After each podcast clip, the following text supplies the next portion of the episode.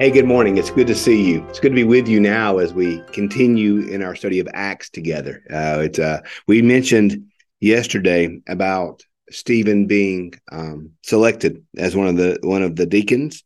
We talked how that happened, why that happened, and how God uses that. Well, today we're going to see uh, Stephen's ministry um, here in the church. Um, so remember, the, the purpose of the deacons was was to serve. The the apostle said it's not good for us to wait tables. Let's select individuals to, to serve the widows. So that's what Stephen's job was is, was going to be to to serve um, the the widows. And so we see now, though, starting in verse eight, what Stephen's ministry is looking like. So we're going to start in Acts chapter six, reading with verse eight, going through the end of the chapter, which is only to verse fifteen. Stephen, full of grace and power, did great here it is wonders and signs. Do you see how we're seeing that phrase again? How all throughout the book of Acts, we're going to see signs and wonders, wonders and signs. That's going to be a constant refrain and a constant thing that happens throughout the, the ministry of the early church. Wonders and signs. Did great wonders and signs among the people. Then some of those who belonged to the synagogue of the freedmen, as it was called, Cyrenians, Alexandrians, and others of those from Cilicia and Asia. Remember, Asia, when you read in the book of Acts, Asia is modern day Turkey. That's that's we think of Asia and we think more India, China, Vietnam. Um, in the Bible, in Acts, Asia is going to mean modern day Turkey. Um, from Cilicia and Asia stood up and argued with Stephen that they cannot withstand the wisdom and the spirit with which he spoke. Then they secretly instigated some men to say, We have heard him speak blasphemous words against Moses and God.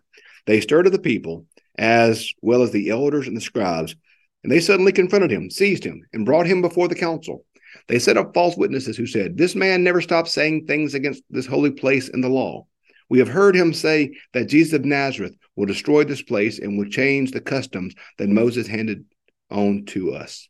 And all who sat on the council looked intently at him. They saw this face was like the face of an angel. Okay, so we see now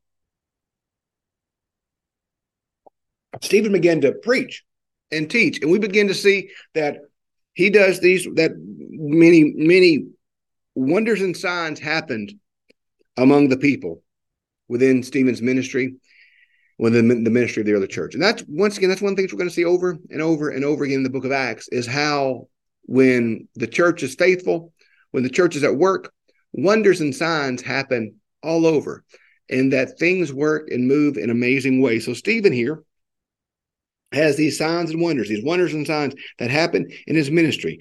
And we see that in the synagogue, and that, that's one of the things you're going to see a lot in this early days of the church. You'll see it in Paul's work a lot too, but you're really going to see it a lot in the earliest days of the church is this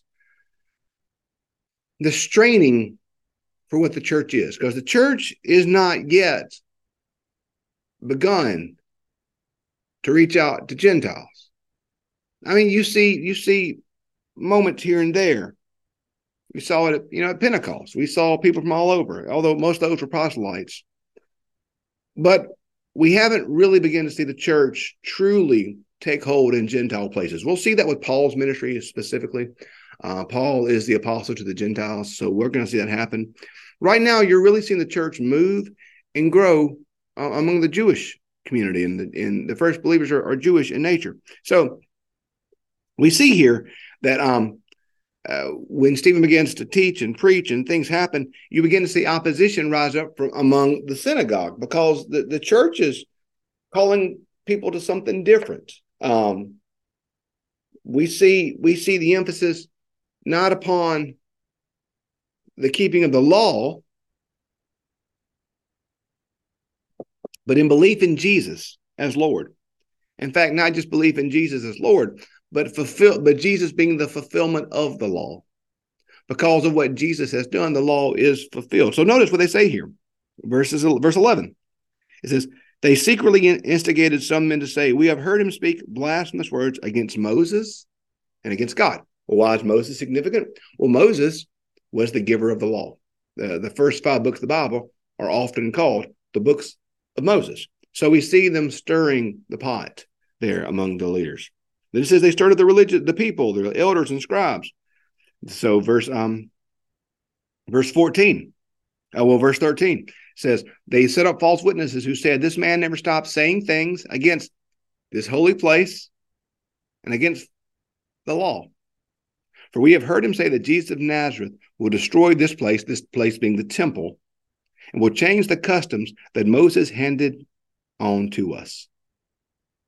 And all on the council looked intently at him. His face was like an angel. So we see them accusing Stephen and that uh, uh, uh, of being unfaithful to the prophets, being unfaithful to Moses, being unfaithful to David. And so that that's why it's so important to notice how often when Stephen, before that, Peter, James, John, the early apostles, how how their teaching and their preaching more often than not comes from the Old Testament.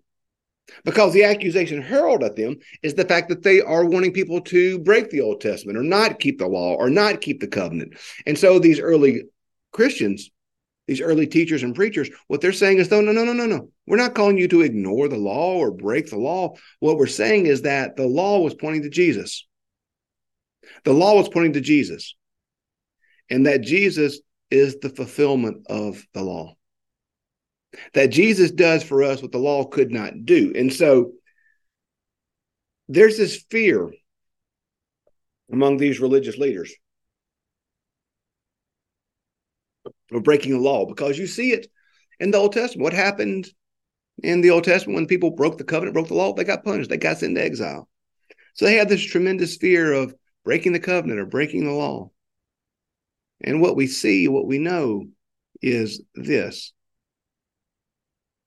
that their fear made them love the ritual more than they loved the Savior. And I think I think that's a good lesson for us because I, I like I like my routines, y'all. Goodness gracious, I love a routine. I'm joke Islam. I'm Methodist. I like a method.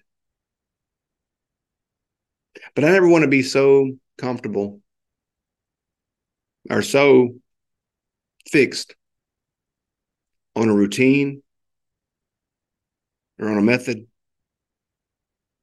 that I'm unwilling to follow first Jesus. Because Jesus will get us out of our comfort zones. He has me. I was talking to somebody the other day about that. Um, I made a joke in a sermon recently about chemistry, and it's I sit back and think, you know, I got a chemistry degree. Now I don't remember any of it. You know, I couldn't use it now if I needed to, but here I am talking to y'all on YouTube and Facebook about Jesus, podcasting about Jesus, preaching about Jesus on Sundays.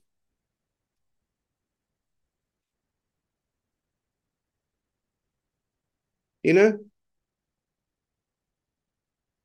getting outside of the rut we find ourselves in is scary. It is. If you're in a rut in your faith, in a rut in your life, it's sometimes easier just to stay caught in that rut than it is to step outside of it and be willing to chase Jesus where it is calling you. The religious leaders were comfortable and they in, in their rituals and they were afraid to step outside of them. And Stephen's like, no, no, no. Don't you see? And you're going to see it tomorrow and the next day when we read his sermon that he gives to the council. He's going to say, no, guys, you're missing it.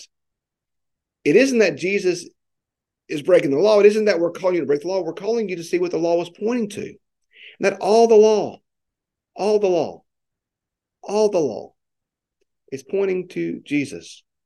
That's the point of it. If we're willing to look and see, step outside and understand, we'll see that. So today, what rut are you what rut are you caught in? What rut in your faith?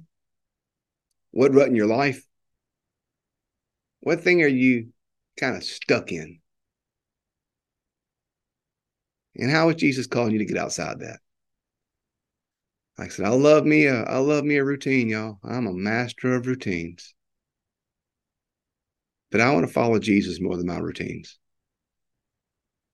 So where in your life is Jesus calling you to step outside of your routines? Step outside your ruts. Step outside of these things and follow him. Let's be obedient, y'all. Let's follow him wherever it is that he's calling us to be. Hey, thanks for being with us today as we study the book of Acts. We're going to pick up tomorrow with chapter seven.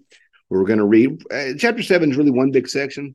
Well, it's you have the very end. We'll probably break chapter seven in half, probably around verse 20 or 30, probably with verse 30. 30. So we'll probably read tomorrow, um, chapter seven, verses one through 30. So, um, thanks for being with us. Have a great rest of your day.